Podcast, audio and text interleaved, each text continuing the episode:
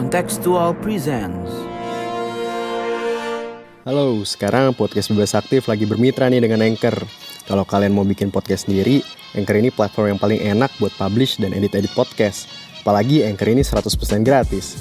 Lo dengerin Podcast Bebas Aktif di Spotify juga karena Anchor punya fitur distribusi podcast ke Spotify dan platform-platform lainnya. Jadi, sekarang adalah waktu paling pas buat lo download Anchor dan bikin podcast lo sendiri.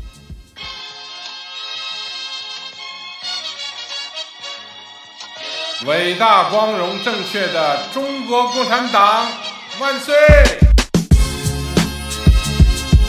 gentlemen, it was time to end a twenty-year war. No one is safe until everyone is. The world is waking up and change is coming whether you like it or not. Selamat datang kembali di Podcast Bebas Aktif season kedua episode kelima. Selamat datang kembali teman-teman. Halo, ada gue Raffi tentu saja ditemanin sama Ikhlas. Halo Ikhlas. Halo, halo Raf. Apa kabar? Alhamdulillah. Eh, Sabtu yang damai. Sabtu yang damai. Ada Hafiz juga. Sepertinya sibuk sekali Hafiz sekarang. Apa kabar Hafiz? Halo Raffi dan teman-teman Mas Sofwan, Ikhlas. Eh, senang bisa ikutan lagi di episode kali ini. Yoi. Terus ada tentu saja ada Mas Sofwan. Apa kabar Mas? Halo, baik-baik. Di Sabtu yang damai kalau kata Ikhlas ya. Yoi, yoi. Jadi kita bakal membahas suatu institusi yang belakangan ini lagi rame ya uh, di media sosial. Sebenarnya masalahnya tuh udah, menurut gue udah lama sebetulnya dan udah mengendap gitu ya. Tapi belakangan ini mulai rame karena ada laporan dari Project Multatuli. Shout out buat Project Multatuli, laporan yang sangat sangat sangat baik. Teman-teman boleh baca sendiri tentang pengabaian laporan pemerkosaan ya di Luwu Timur kalau nggak salah. Nah itu akhirnya lama-lama beritanya snowballing, mulai muncul banyak di media-media mainstream kasus-kasus inkompetensi dari institusi ini gitu. Tadi gue juga dikirimin artikel C N N Indonesia oleh Ikhlas gitu, ada kasus dari pacaran di mobil patroli sampai sampai yang serius kayak pengabaian, ada perampokan, ada pengabaian uh, laporan kasus gitu ya. Nah ini akan jadi pembahasan kita pada episode kali ini, tapi sebelumnya uh, kalau teman-teman suka sama isu-isu H I, isu-isu sosial politik terkini, boleh follow sosial media kita di et kontekstual dot com di Instagram dan di Twitter, dan jangan lupa visit website kita di kontekstual dot com dan follow podcast ini, Podcast Bebas Aktif. Jadi institusi yang akan kita bicarakan pada episode kali ini adalah institusi kepolisian. Nah ini uh, sangat menarik ya karena banyak sekali kasus yang beredar saat ini, kayak nggak habis-habis gitu. Ada hashtagnya juga yang saling bertubrukan narasi dari masyarakat dan narasi dari institusinya. Nah, Kelas, lu udah ngirim ke gue artikel yang menunjukkan berbagai kasus yang kayak dua minggu belakangan ini, cuma dua minggu belakangan ini, tapi kasusnya banyak banget. Yang bisa lu ambil dari rentetan peristiwa ini apa, Kelas?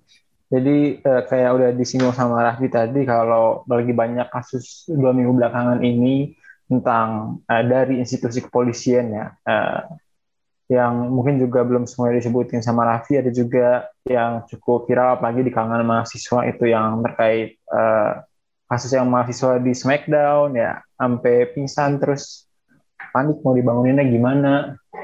Terus apa ya, tadi ada kasus kasus pengabaian pelaporan di berbagai tempat, bahkan sampai yang benar-benar uh, udah pelanggaran juga dan juga abuse of power ketika ada salah satu, eh, sebenarnya nggak bisa lagi disebut oknum ya, karena terlalu banyak bahasa oknum itu bisa misleading juga. Ada anggota eh, kepolisian juga yang bahkan me, mengiming-imingi seorang eh, perempuan gitu kan, akan membebaskan ayahnya dengan eh, mengajaknya untuk melakukan hubungan seksual gitu kan.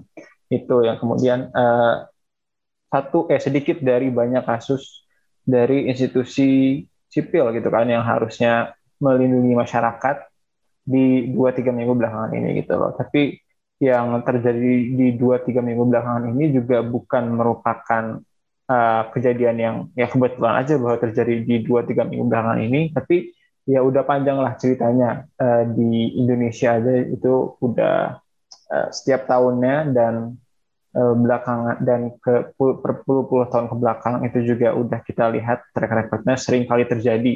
Jadi uh, mungkin perlu kita dalami lebih lanjut ini, apakah memang selalu benar yang dibilang itu adalah selalu oknum-oknum, tapi kenapa kemudian selalu terjadi uh, lagi dan lagi gitu berbagai hmm. uh, apa ya, represi, kemudian abuse of power, dan juga eh, peran dan perilaku polisi yang tidak sesuai dengan tugas dan mungkin ya konsepsi kita atas apa sih sebenarnya harusnya dilakukan oleh polisi gitu.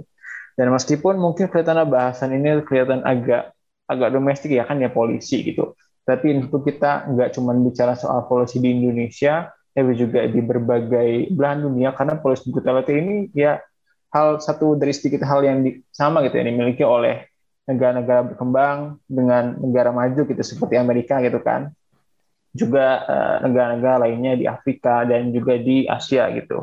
Terutama kita juga akan melihat ya konteks historis dari polisi ini sebenarnya gimana sih. Jadi bahasan kita hmm. akan coba mengupas lebih luas daripada domestik eh, polisi sebagai eh, penegak hukum sipil semata.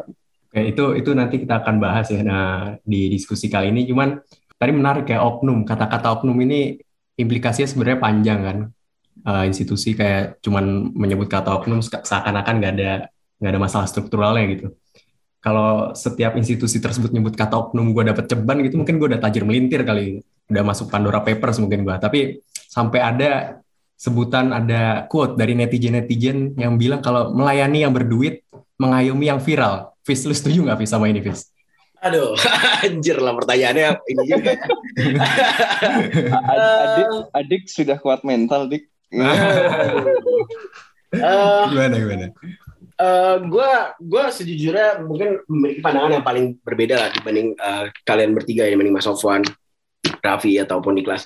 Bukannya gue nggak mengutuk kejadian-kejadian yang terjadi gitu ya. Bukannya gue nggak bilang kalau um, yang terjadi ngebanting uh, itu salah gitu.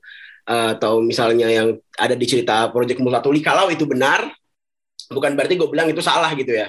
Kalau itu benar adanya terjadi, gue nggak bilang itu salah, itu salah gitu. Dan itu pastinya melanggar aturan atau kode etiknya dari polisinya sendiri secara idealnya gitu. Secara normanya mereka juga melanggar sebenarnya kalau itu terjadi.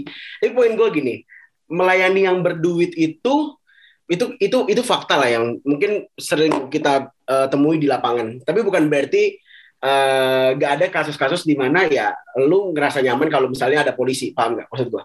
Jadi uh, poinnya sekarang, poinnya sekarang kenapa segala hal uh, mudorot ini mungkin bisa terjadi gitu ya?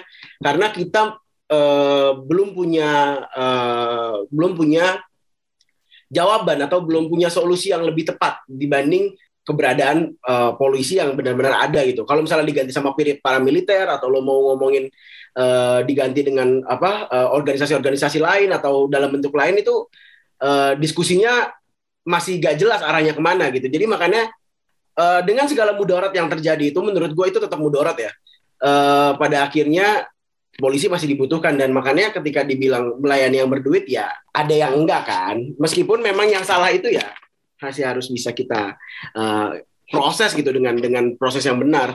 Emang uh, abuse of power abuse of power itu uh, jadi hal yang lumrah atau jadi hal yang umum atau jadi hal yang sering terjadi ketika suatu institusi, suatu entitas, suatu aktor hegemon gitu. Tidak per, tidak ada tidak ada uh, ini ya gitu kan, tidak ada perdebatannya, tidak ada um, uh, yang berusaha untuk mengkritik. Nah, makanya kritik-kritik ini baik, dan apa temuan-temuan yang terjadi ini menurut gue hal yang hal yang baik ya untuk uh, uh, mudah-mudahan bisa menjadi perbaikan di seluruh institusi uh, kepolisian, gak hanya di Indonesia menurut gue, tapi di seluruh dunia juga gitu sih.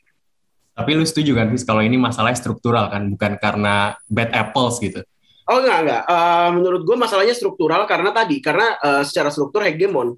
Hmm. Makanya uh, tapi um, maksud gue untuk menyalahkan institusi kepolisian per se gitu ya, itu tetap nggak uh, nggak konstruktif untuk perbaikan. Uh, misalnya kayak uh, lo nggak suka sama polisi, terus lo fuck the police udah gitu. Tapi what's the point gitu dengan ngomong kayak gitu?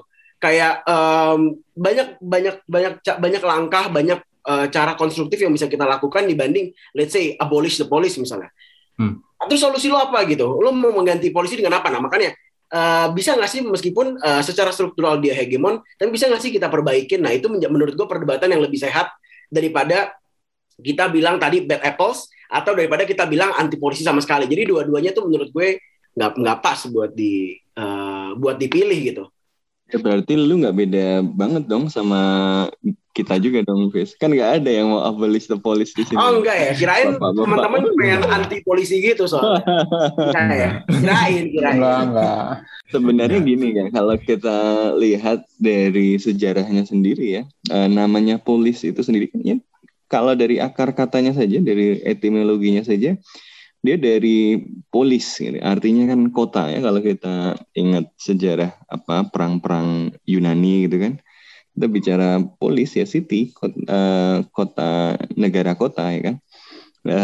Jadi menunjukkan bahwa apa yang kemudian berkembang menjadi institusi polisi ini, ini secara esensial adalah sesuatu yang tumbuh bersama dengan pertumbuhan tatanan politik, dengan pertumbuhan tatanan sosial ya. Dulu uh, kalau di catatan sejarah barat ya, salah satu yang paling awal ya uh, sistem politik yang ada di Yunani ini kan, dan dari situ kita mendapatkan gambaran misalnya bagaimana kemudian uh, di kota, negara-negara kota Yunani ini ada uh, ya sebuah uh, atau beberapa kan beberapa buah institusi gitu yang menjalankan peran semacam ini.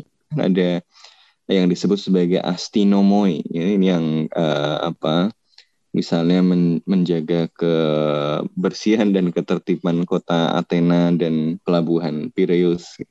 Ada agoranomoi yang menjaga ketertiban pasar.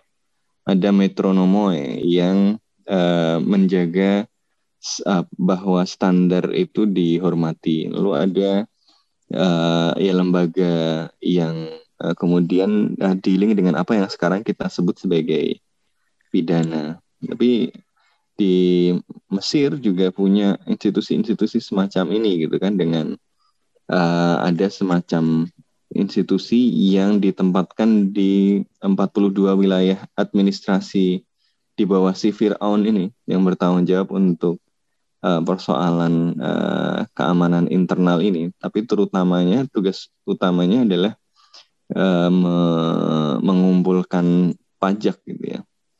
Uh, nah kita nanti juga akan melihat uh, konsep pengorganisasian ini nanti yang modern akan muncul di Prancis ya, seiring dengan kemunculan negara bangsa modern gitu. Jadi polisi ini adalah institusi yang tumbuh seiring dengan perkembangan uh, sistem politik, dan perannya ini kemudian juga uh, berkembang sesuai dengan perkembangan uh, konteks uh, politik pada saat itu. Ya, misalnya dulu pas uh, zaman uh, apa Romawi gitu ya, uh, polisi ada salah satunya untuk mengawasi uh, warga uh, non-Romawi yang kemudian uh, ada di dalam wilayah koloninya Romawi. Uh, supaya mereka tidak menjadi ancaman internal.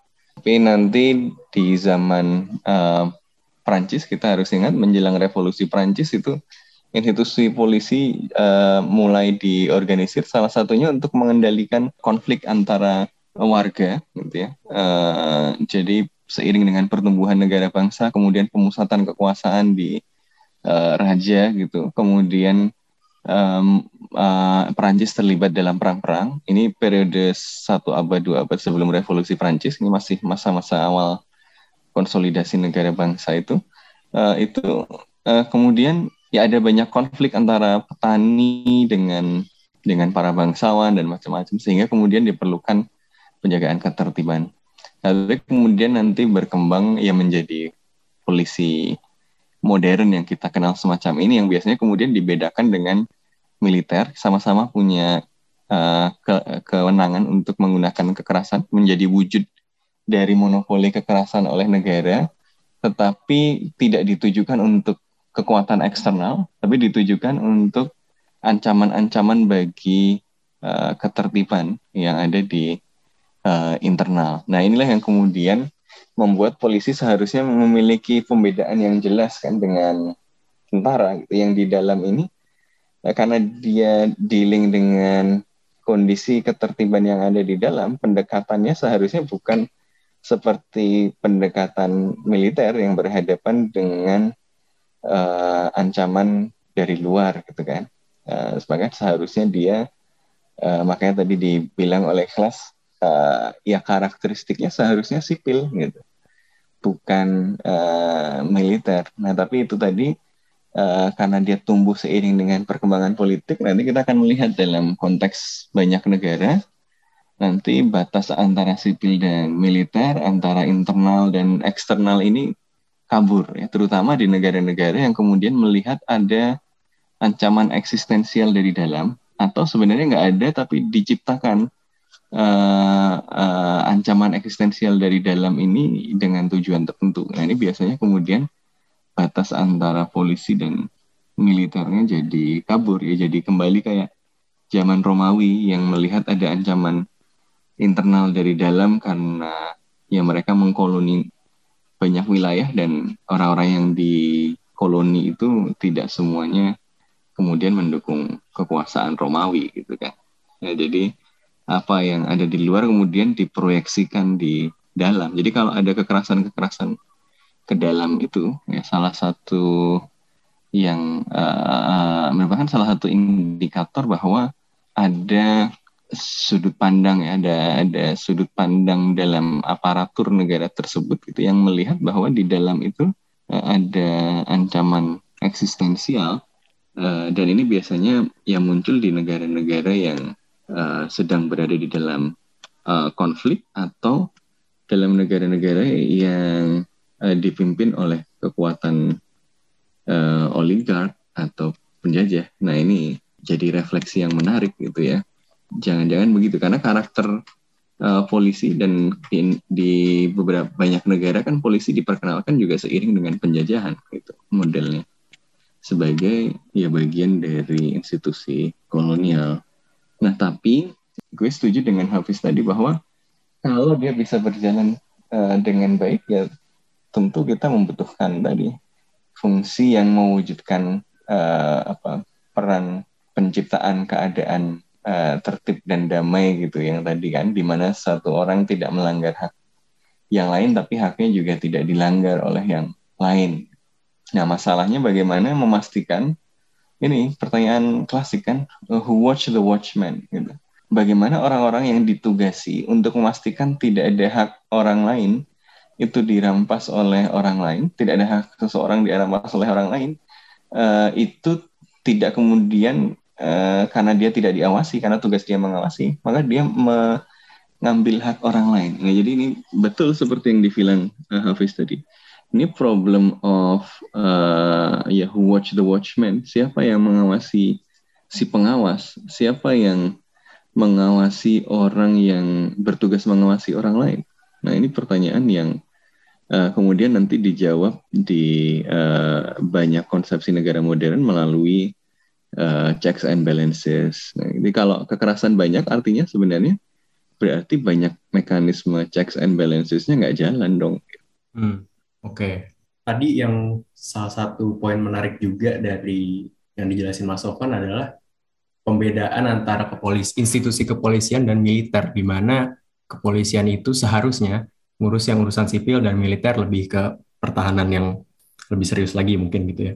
Kalau kita ngelihat dari kejadian-kejadian belakangan ini, kayaknya kepolisian tuh punya semacam warrior mentality gitu, kayak merasa selalu berada dalam ancaman, jadi ketika ada sesuatu yang sebenarnya biasa aja gitu, responnya adalah otomatis violence gitu, kayak misalnya ngebanting orang gitu kemarin yang sampai sekarang gue belum nonton videonya karena takut ngilu gitu. Menurut lu gimana, Klas? Apakah ada emang ada perubahan yang merubah kepolisian itu dari sesuatu yang sipil menjadi semakin militeristik, itu ada prosesnya? Ataukah emang secara inheren mereka dibangun untuk ternyata militeristik? Menurut lu gimana, Klas? Oke, okay. uh, kalau menurut gue sih, ya tadi kan banyak udah dilihat ya, kayak polisi itu sebagai representasi eh, institusi negara, dan kita yang mengenal polisi sebagai aparat, gitulah, aparat negara. Uh, jadi sebenarnya uh, kalau meskipun ditulis ya kayak tugas polisi itu yang mengayomi masyarakat dan uh, apa namanya uh, yang melayani kebutuhan masyarakat, memberikan uh, kenyamanan, keamanan dan lain sebagainya. Tapi perkembangan polisi itu yang gue lihat itu adalah ya polisi dikembangkan kayak Uh, meskipun nggak secara sama ya di semua negara, tapi kayak dikembangkan terhadap ancaman gitu loh, ancaman yang ada di internal atau di dalam negara itu apa gitu. Kayak kalau di barat sih, dan kayak di uh, Inggris gitu atau di mana, atau di di Amerika juga ya, kadang kan uh, adanya polisi itu ditumbuh ditumbuh eh dikembangkan dengan respon terhadap peningkatan crime rates gitu misalnya. Maka kemudian ketika ada masalah kriminalitas, eh, solusinya polisi harus ditambah, poli, eh, polisi harus diperkuat, pelatihannya harus ada A B C D segala macam untuk kemudian bisa eh, cukup untuk merespon eh, crimes tersebut gitu. Pun di negara-negara dunia ketiga, gitu, kayak salah satu Indonesia, mungkin agak beda, tapi dikembangkannya juga terhadap apa ya, ya ancaman, kadang-kadang apa yang dipersepsikan sebagai ancaman gitu dari pemerintah, gitu, misalnya ya, kayak terhadap demonstrasi, terhadap masyarakat sipil, terhadap uh, apa yang kemudian dianggap akan uh, menjadi masalah oleh uh, pemerintah gitu ya. Notabene merupakan yang mengatur kemudian apa uh, yang menjadi tugas dan uh, peran dari polisi tersebut gitu loh. Jadi kalau satu aspek yang kemudian bisa mendorong keja- eh, mendorong kejadian-kejadian ini untuk terjadi, dan juga apa kayak tadi yang menjadi bercorak militaristik dan uh, lain sebagainya, itu adalah karena berkembangnya kayak gitu loh. Itu satu dari faktor uh, pemerintahnya gitu kan. Tapi di di luar itu pun sebenarnya kalau kita bicara soal uh, peraturan gitu atau sufficient regulation, itu udah udah ada juga gitu. Maksudnya uh, gue nggak bisa explain into much detail, tapi kayak ada S O P S O P juga terkait bagaimana polisi harusnya menindak gitu loh, bagaimana polisi menangani demonstrasi, bagaimana polisi harusnya melayani laporan yang masuk, uh, tapi kemudian uh, ya yang kenyataannya nggak seperti terjadi gitu loh. Ada sebuah uh, kekecewaan di masyarakat ketika ya polisi kemudian nggak seperti yang mereka ekspektasikan gitu, padahal ya yang sering diadvokasikan juga oleh teman-teman masyarakat sipil ya, bahwa udah diatur loh kayak gini A B C D segala macam dalam undang-undang, tapi itu kemudian sering enggak ditranslate ke dalam tindakan, dan kemudian juga enggak apa namanya eh, tidak terlaksana dengan baik gitu. Nah kalau di satu eh, satu teori yang gue baca sih ada nih, gue dulu pernah sedikit ngekaji juga soal policing tapi terkait religious freedoms di Indonesia gitu. Jadi polisi itu kan ya dipengaruhi selain oleh institusi juga oleh ya kebudayaan polisinya itu sendiri gitu. Kayak gimana budaya dalam polisi gitu atau dalam kepolisian. Terus eh, ada dua faktor yang dipengaruhi gitu. Ada yang pertama police knowledge sama police activities. Jadi kan ada ada dua hal nih. Ada yang pertama ada knowledge, yang kedua ada aktivitas dari polisinya itu sendiri. Eh, dan kalau dari police knowledge itu tadi ya dibuatnya oleh pemerintah gitu kan, oleh Uh, yang membuat peraturan-peraturan, yang juga dipengaruhi oleh uh, ya ada juga masyarakat sipil atau law, atau uh, kelompok kepentingan lainnya yang memengaruhi polisi itu kayak gimana, dan itulah tercipta sebuah police knowledge gitu kan. Tapi meskipun ada police knowledge-nya, sering ada kesenjangan dengan uh, police activities yang dilakukan gitu di lapangan gitu. Nyatanya polisi tetap represif, nyatanya polisi tidak menanggapi laporan dari masyarakat, nyatanya polisi malah abuse of power. Dan kemudian yang terjadi sekarang kayak polisi aktivitasnya masih tetap seperti itu, karena kan kemudian yang punya eh, apa namanya yang punya wewenang langsung untuk mengatur polisi aktivitas kan bukan masyarakat ya, bukan masyarakat, bukan kelompok kepentingan lainnya yang kemudian eh, ikut membentuk diantaranya police knowledge gitu. Atau mungkin di satu sisi lain polisinya juga nggak cukup knowledgeable gitu, nggak tahu kalau ada peraturan yang melarang apa, melarang represi, melarang uh, pengabaian dan hal-hal lainnya. Tapi kemudian yang harus menindak ya kalau dalam bahasa polisi ya oknum-oknum gitu, atau meskipun uh, tampaknya bukan oknum, dan orang-orang yang kemudian berperilaku tidak sesuai dengan police knowledge ini itu ya adalah uh, institusi kepolisian itu sendiri kan, dan juga ya pemerintah gitu sebagai uh, atasannya langsung dari polisi.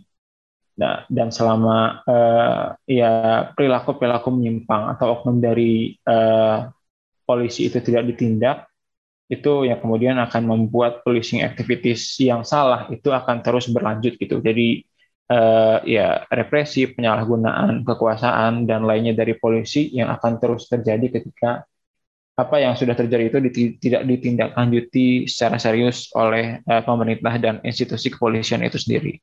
Uh, kayaknya penting untuk melihat bahwa kekerasan, kemudian pengabaian, ya, dan macam-macam yang tidak ideal itu sebenarnya hmm. adalah simptom dari sesuatu yang lebih luas lagi, gitu ya. Karena tadi kalau kita perhatikan, polis itu dari katanya saja dia bertautan dengan polis, gitu ya, dengan tatanan politik begitu. Jadi kalau ada masalah dalam policing, dalam pemolisian, itu sebenarnya adalah simptom dari uh, adanya sesuatu yang tidak ideal gitu di dalam tatanan yang lebih luas lagi. Gitu, ya, misalnya tadi uh, berarti uh, ini menunjukkan ada mekanisme uh, checks and balances yang tidak ideal di dalam sebuah tatanan politik misalnya, sehingga ada uh, si the watchman tadi tidak ada yang mengendalikan karena tidak ada uh, kontrol yang memadai sehingga dia bisa melakukan uh, abuse gitu kan.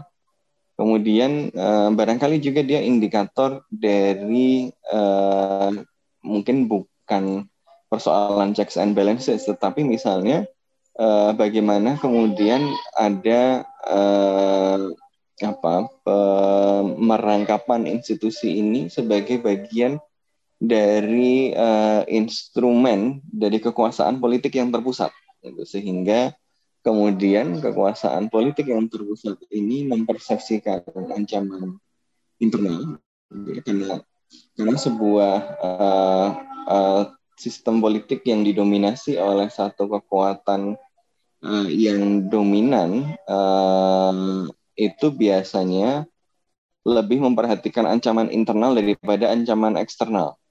Karena uh, mereka berkuasa uh, tidak melalui proses uh, yang mendapatkan dukungan luas dari masyarakat, gitu ya. Makanya biasanya cara mempertahankan legitimasinya adalah dengan men- men- menghabisi, gitu ya, semua potensi ancaman internal. Ini misalnya uh, ada juga uh, yang demikian. Jadi ada faktor-faktor yang lebih luas, ya, yang kemudian membuat Uh, policing uh, itu tidak ideal. Jadi ada struktur ekonomi politik yang yang kemudian harus kita pahami.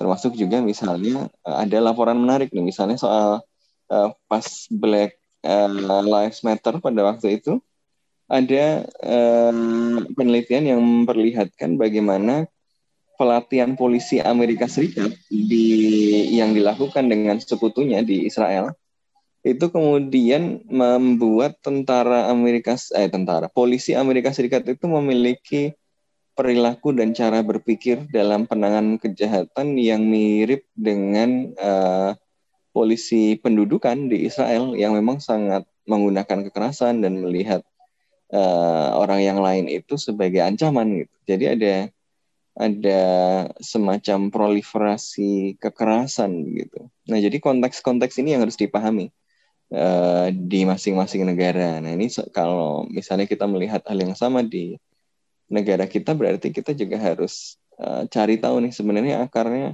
ada di mana. Apakah faktor institusional, gitu, di checks and balances di negara yang kurang, faktor konsentrasi kekuasaan dan uh, capture terhadap aparatur negara oleh segelintir elit, atau uh, tadi imperial uh, learning tadi ya, pembelajaran apa dari proses penjajahan dan macam-macam itu, uh, atau jangan-jangan gabungan dari semuanya, uh, atau kombinasi dari uh, banyak hal itu. Nah, hanya dengan memahami konteks ini kita bisa paham kenapa uh, kemudian bisa uh, muncul. Ini kan juga kemudian menunjukkan uh, kenapa uh, ada problem uh, problem lain yang nyambung dengan kelembagaan tadi kan, misalnya berarti menunjukkan proses rekrutmen yang mungkin tidak uh, sehat, gitu ya, sehingga fungsinya tidak bisa berjalan baik dan seterusnya. Nah, ini hal-hal yang ya kemudian harus kita tengok, ya. Memang nggak uh, nggak bisa cuma berhenti ini sebagai sebuah kasus saja. Ini kasus ini kasus-kasus ini adalah simptom hmm. dari sesuatu yang lebih luas. Nah, yang harus kita pahami adalah sesuatu yang lebih luas ini apa? Kalau kita mau uh, benar-benar kemudian mewujudkan uh, polisi uh, sebagaimana ya definisi dari uh, Diderot tadi kan, the art of providing comfortable and uh, peaceful life itu gitu. Uh, atau kalau dalam bahasa yang sekarang kan katanya apa? Uh, ya melayani masyarakat ya kan. Hmm. Melayani yang berduit, mengayomi yang viral maksudnya, Mas. Masyarakat berduit. Aduh. Masyarakat. Ya, Raf, ini yang paling anti nih kayaknya nih. Tapi, Fis ada komentar mungkin sebelum kita pindah ke segmen kedua ya.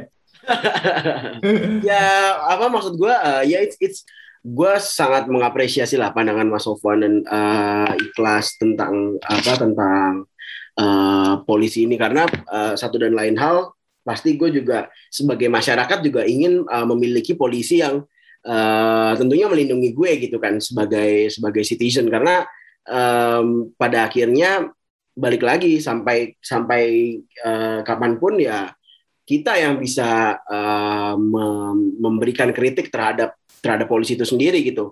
Perkara apakah um, polisi melayani yang berduit doang atau yang viral doang, menurut gua uh, itu juga masuk ke ranah diskusi soal sumber daya ya.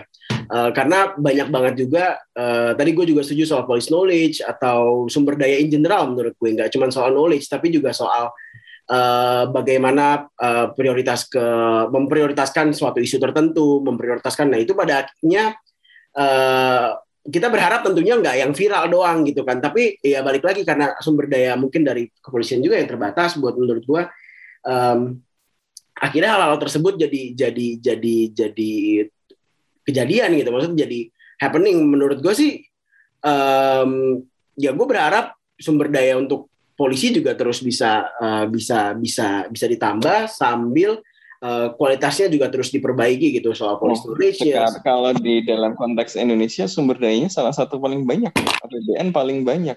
Iya Mas, uh, tapi maksudnya kalau kita ngomongin oke okay lah, kalau kita ngomongin uh, di ibu kota atau di Pulau Jawa mungkin ya. Tapi kalau kita ngomongin knowledge untuk ada di luar Pulau Jawa atau di luar Jawa Bali gitu Mas, gue uh, ngelihat dari kasus yang di Multatuli, gue ngerasa bahwa Uh, partially karena mereka juga nggak tahu mereka uh, dalam tanda kutip ber, apa ya dalam tanda kutip me, me, mengalokasikan mengalokasikan memprioritaskan alokasi tenaganya kemana gitu Mas. Ini ini menurut pandangan gue dari sana dari kasus itu ya sebagai pembaca doang. Ada salah satu salah satu pertimbangannya adalah kayak ya karena ini kasus gak viral mungkin karena kasus ini juga kayak gitu gitu. Jadi mungkin ya gue setuju bahwa itu harus di, harus jadi fokus tetap harus dikejar tapi ya gue berharap sih kalau buat gue pribadi ya sumber daya juga harus perlu ditambah sih kalau buat gue kalau buat gue. Berarti kan problemnya jangan-jangan bukan soal ketambahan sumber daya tapi alokasi sumber dayanya kan? Iya uh, alokasi juga iya. Terus sebuah institusi yang anggarannya uh, lebih besar dari banyak institusi yang lain ya. Kemlu aja kalah jauh kayaknya. Iya iya. Uh, itu bisa kekurangan sumber daya itu kan jangan-jangan problemnya alokasi. Nah makanya hmm. uh, kayaknya apa uh, jadi jangan sampai uh, kegagalan tata kelola itu kemudian uh, just, justru jadi alasan untuk uh, menghadirkan sebuah kebijakan yang melanggengkan kegagalan tata kelola lagi gitu. Kalau kegagalan ya, tata betul. kelola justru justru dihadiahi dengan anggaran yang ditambah gitu, ya akan ada insentif untuk uh, tidak memperbaiki tata kelola itu kan. Toh nanti tinggal laporan sumber daya kita kurang, padahal problem pen- sumber dayanya kurang itu dari mana? Gitu. Nah ini yang harus dipastikan gitu loh. Jangan-jangan ada alokasi yang nggak pas, misalnya uh, kebanyakan untuk uh, sesuatu yang lain yang nggak berhubungan dengan mandat yang sebenarnya gitu misalnya gitu ya. Kita nggak tahu nih misalnya uh, jadi apa gitu ya dan seterusnya. Nah ini yang harus kita ya harus kita tanya juga sebagai publik karena itu ya ya setuju setuju kita gitu. Oke oke seru seru seru oke ya. Di kita bakal lanjut ke segmen kedua, kita bakal ngomongin gimana sih sebenarnya polisi dikonsepsikan di berbagai negara gitu, bagaimana respon masyarakat terhadap police brutality mungkin di beberapa negara, mungkin ada Amerika Serikat dan lain-lain. Uh, stay tune di Podcast Bebas Aktif. Halo, sekarang Podcast Bebas Aktif lagi bermitra nih dengan Anchor. Kalau kalian mau bikin podcast sendiri, Anchor ini platform yang paling enak buat publish dan edit-edit podcast. Apalagi Anchor ini seratus persen gratis. Lo dengerin Podcast Bebas Aktif di Spotify juga karena Anchor punya fitur distribusi podcast ke Spotify dan platform-platform lainnya. Jadi, sekarang adalah waktu paling pas buat lo download Anchor dan bikin podcast lo sendiri. Oke, kembali lagi di Podcast Bebas Aktif episode kelima. Kita mau lanjutin diskusi yang tadi ya. Gue tadi waktu sebelum rekaman baca-baca dikit tentang sub, ada sebuah artikel yang nulis Noah Smith di substack-nya, di newsletter-nya.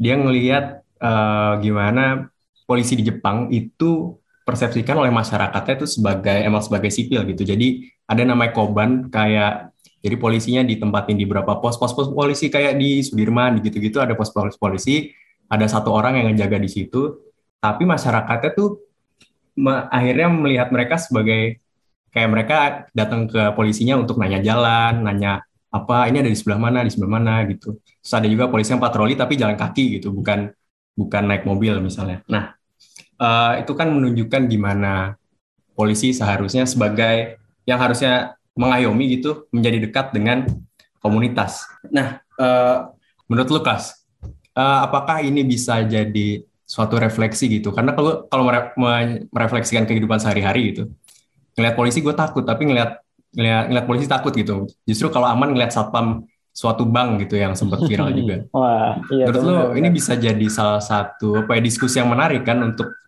mengembalikan polisi ke ranah sipilnya gitu?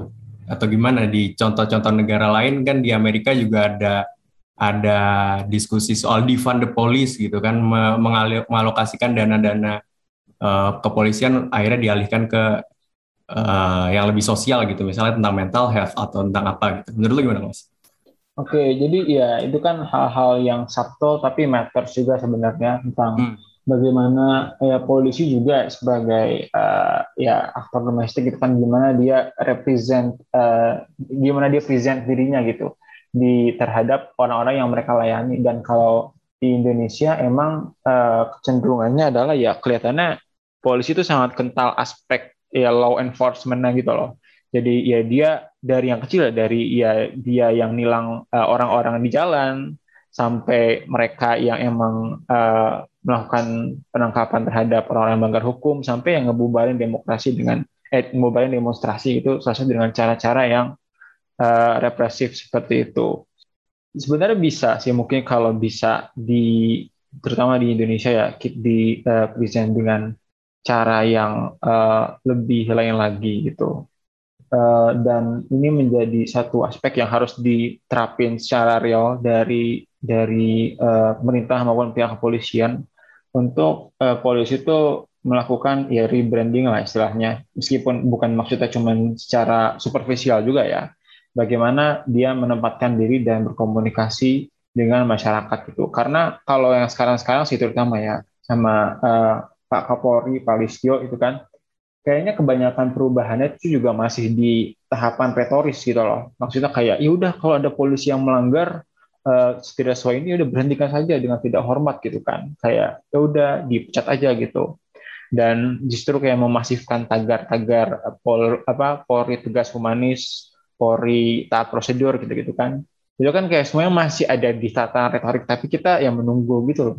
Sebenarnya gimana gitu uh, implementasi terhadap polisi-polisi yang kemudian uh, melanggar aturan, polisi-polisi yang menyalahgunakan kekuasaannya, dan juga bagaimana polisi bisa tampil beda lah di masyarakat, uh, nggak cuma sebagai mereka yang menegakkan hukum, tapi juga mereka yang mengayomi masyarakat. Dan uh, perubahan itu tentu nggak bisa terjadi dalam satu uh, dua hari aja, tapi akan memakan waktu yang uh, cukup lama. Oke, okay, oke, okay, oke. Okay. Kalau menurut Mas Soban gimana, Mas, melihat kayak police brutality kan kayak bukan sesuatu yang isolated gitu ya, nggak di cuma satu negara doang, di berbagai negara ada. Dan kayaknya selama ada sentralisasi kekuasaan gitu, ada ada negara gitu, police atau police-like institution akan selalu inevitable.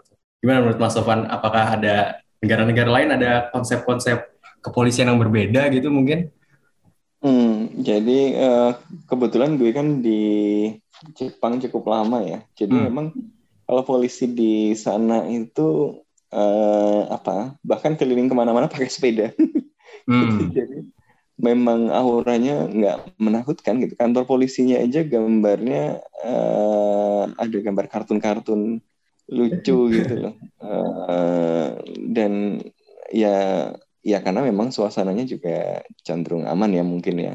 Tapi juga uh, barangkali sangat erat kaitannya dengan uh, kondisi pasca perang dunia uh, keduanya Jepang ya, yang memang kemudian mengubah Jepang uh, menjadi sebuah negara yang uh, memang dilucuti ya kapasitas militernya kan. Jadi negara pasifis gitu. Jadi kekuatan militernya kan nggak boleh, makanya di di sana cuma ada Jietai, uh, self defense force.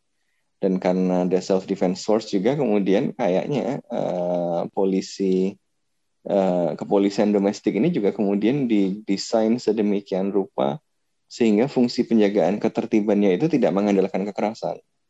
Nah jadi uh, menurut gue yang kemudian bisa dilihat dari sini adalah ya tadi, polisi itu uh, kemudian tumbuh dan berkembang fungsinya sesuai dengan perkembangan uh, uh, politik uh, dan ekonomi dari uh, institusi yang lebih besar di mana dia dilahirkan gitu ya. Jadi makanya tadi polis dan polis gitu ya, polisi dan polis ya, negara kota tadi itu memang dekat sekali gitu. Jadi uh, fungsi dan bagaimana kemudian polisi itu mewujud itu akan sangat berkaitan dengan uh, konteks politik itu. Ya kayak tadi Jepang kenapa bisa begitu?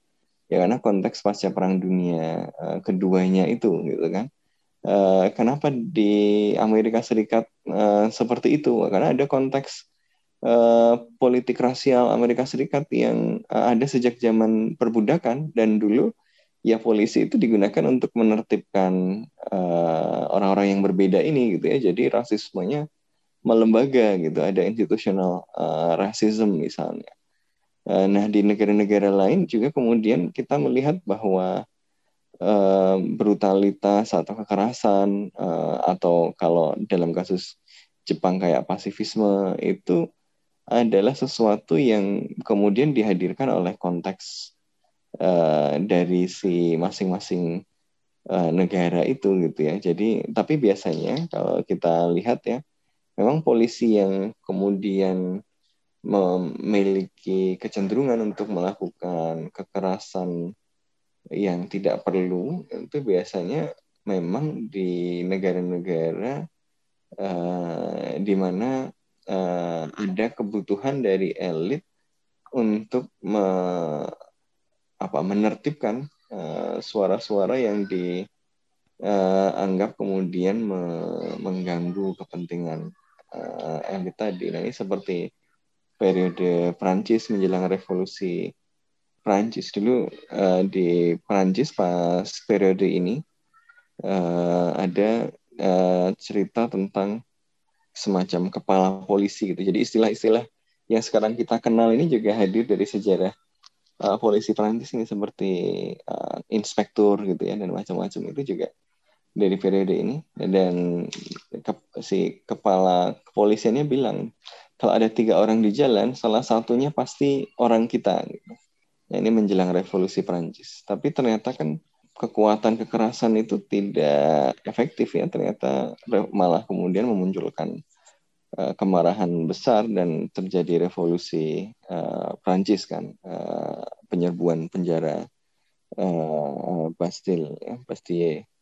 Nah, jadi memang selalu ada kecenderungan penggunaan uh, uh, polisi sebagai instrumen dari uh, kekuasaan ya. Ya gimana ya, dia adalah institusi yang punya kewenangan untuk melakukan kekerasan gitu ya, pasti uh, pasti menarik untuk uh, siapa yang kemudian bisa menggunakan instrumen ini kan gitu. Karena kalau debat nggak bisa, pukul aja gitu.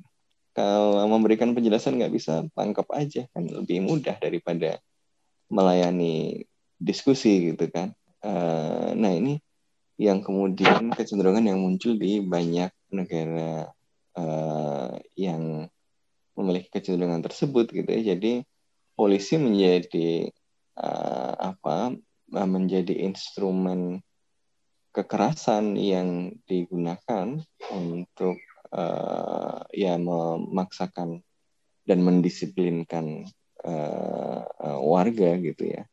Uh, nah ini memang uh, kemudian apa menjadi uh, tantangan tersendiri untuk memahami uh, konteks ini, sehingga uh, simptom-simptom yang kita lihat ini bisa diselesaikan dari akarnya.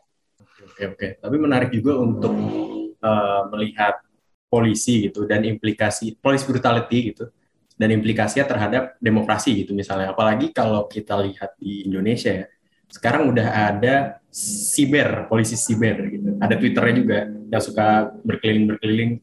Fis, menurut lo gimana lo melihat implikasi police brutality terhadap demokrasi di berbagai negara gitu? Apalagi kalau kita uh, dengerin juga tadi, dari tadi adalah polisi juga akhirnya menjadi instrumen kekerasan dari negara untuk membungkam kritik-kritik dari masyarakat gitu, Fis.